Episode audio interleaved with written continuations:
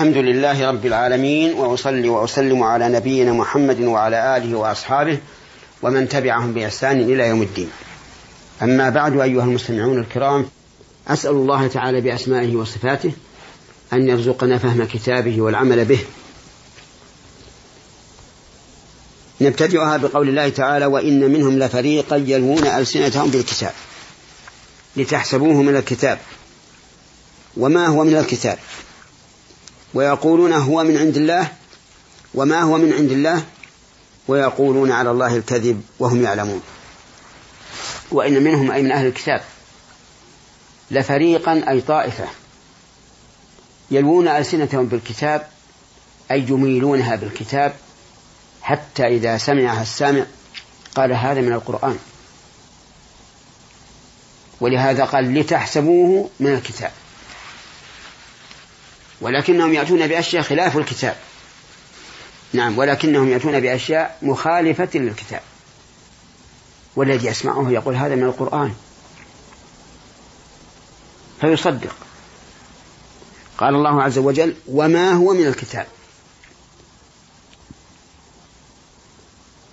ويقولون مع علي ألسنتهم؟ هو من عند الله؟ قال الله تعالى وما هو من عند الله؟ بل هو من عند أنفسهم. فكذبهم الله عز وجل. بدعواهم الحالية الفعلية وهي لي ألسنتهم بالكتاب. قال وما هو من الكتاب. وكذبهم الله تعالى بقولهم وافترائهم. إنه من عند الله. قال الله تعالى وما هو من عند الله. ولهذا يحسن السكوت على قوله لتحسبوه من الكتاب ثم تبتدئ فتقول وما هو من الكتاب. وعلى قوله ويقولون هو من عند الله ثم تسكت ثم تقول وما هو من عند الله. حتى لا يظن الظان أن قوله وما هو من الكتاب وقوله وما هو من عند الله من كلام هؤلاء. ويقولون على الله الكذب فيما يلون به ألسنتهم.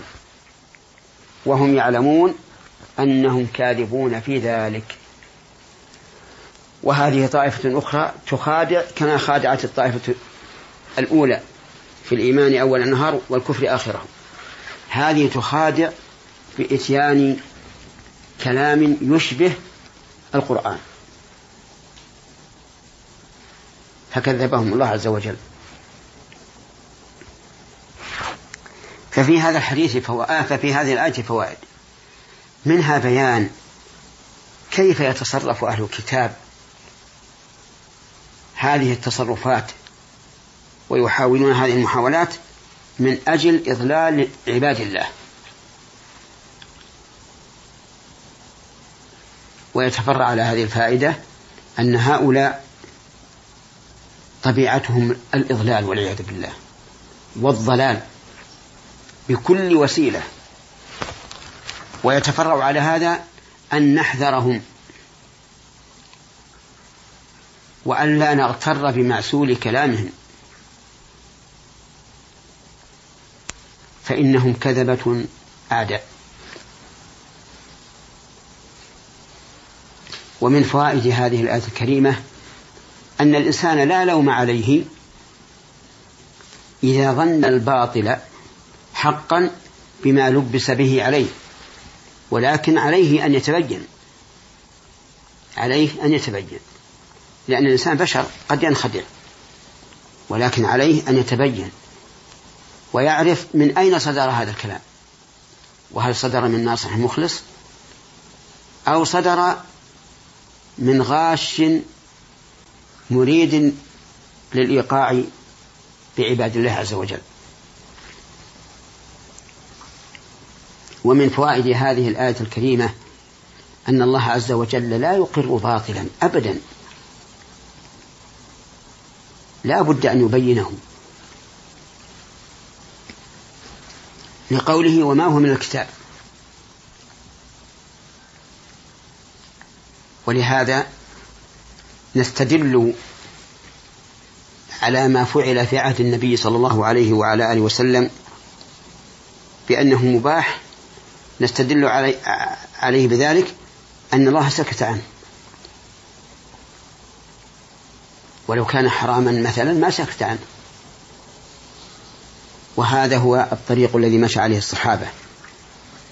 قال جابر كنا نعزل يعني عن النساء والقرآن ينزل. ومعنى العزل أن الرجل إذا جامع زوجته وقارب الإنزال نزع. حتى لا ينزل الماء في مكانه. قال كنا نعزل والقرآن ينزل. يعني ولو كان حراما لنهى عنه القرآن. وهذا ظاهر. ولهذا لما أخفى قوم ما أخفوا مما لا يرضيه الله كشف الله سترهم. فقال يستخفون من الناس ولا يستخفون من الله وهو معهم إذ يبيتون ما لا يرضى من القول. وكان الله بما يعملون محيطا. محيطا. وهذه قاعدة ينتفع بها طالب العلم فيما فعل في عهد النبي صلى الله عليه وسلم واستدل بسكوت الله عز وجل عنه على جوازه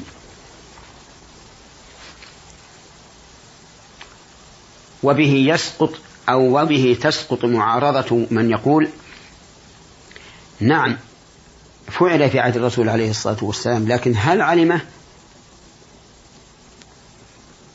فأقره فنقول سواء علمه أم لم يعلمه لكن علمه الله عز وجل ولو كان حراما أو كان لا يرضي الله عز وجل لبينه تبارك وتعالى.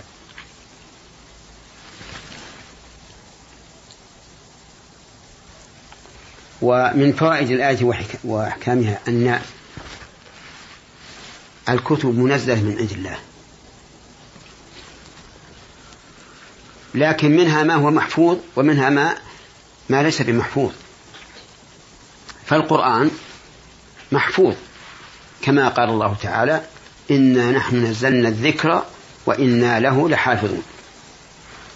غير القرآن حصل فيه التحريف والتبديل والإخفاء.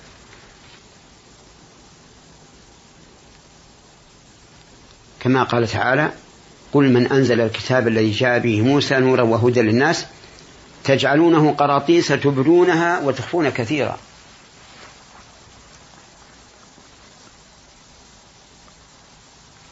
ومن فوائد هذه الآية الكريمة وحكمها أن فريقا من أهل الكتاب يقولون على الله الكذب وهم يعلمون أنهم كاذبون.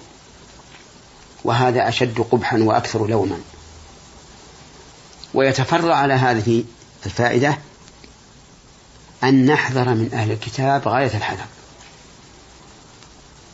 لأنهم إذا كانوا يقولون على الله الكذب وهم يعلمون فقولهم علينا الكذب من باب من باب أولى.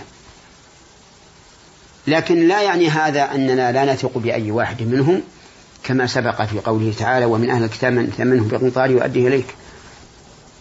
لكن علينا أن نحترز. علينا أن ننتبه.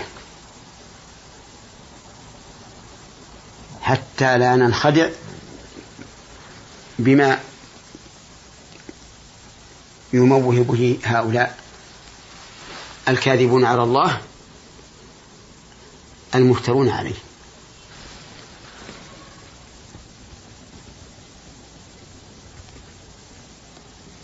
ثم قال عز وجل ما كان لبشر أن يؤتيه الله الكتاب والحكم والنبوة وهذه آيات متواصلة والكلام عليها طول فلنقتصر على ما قلنا في, في هذه الآية.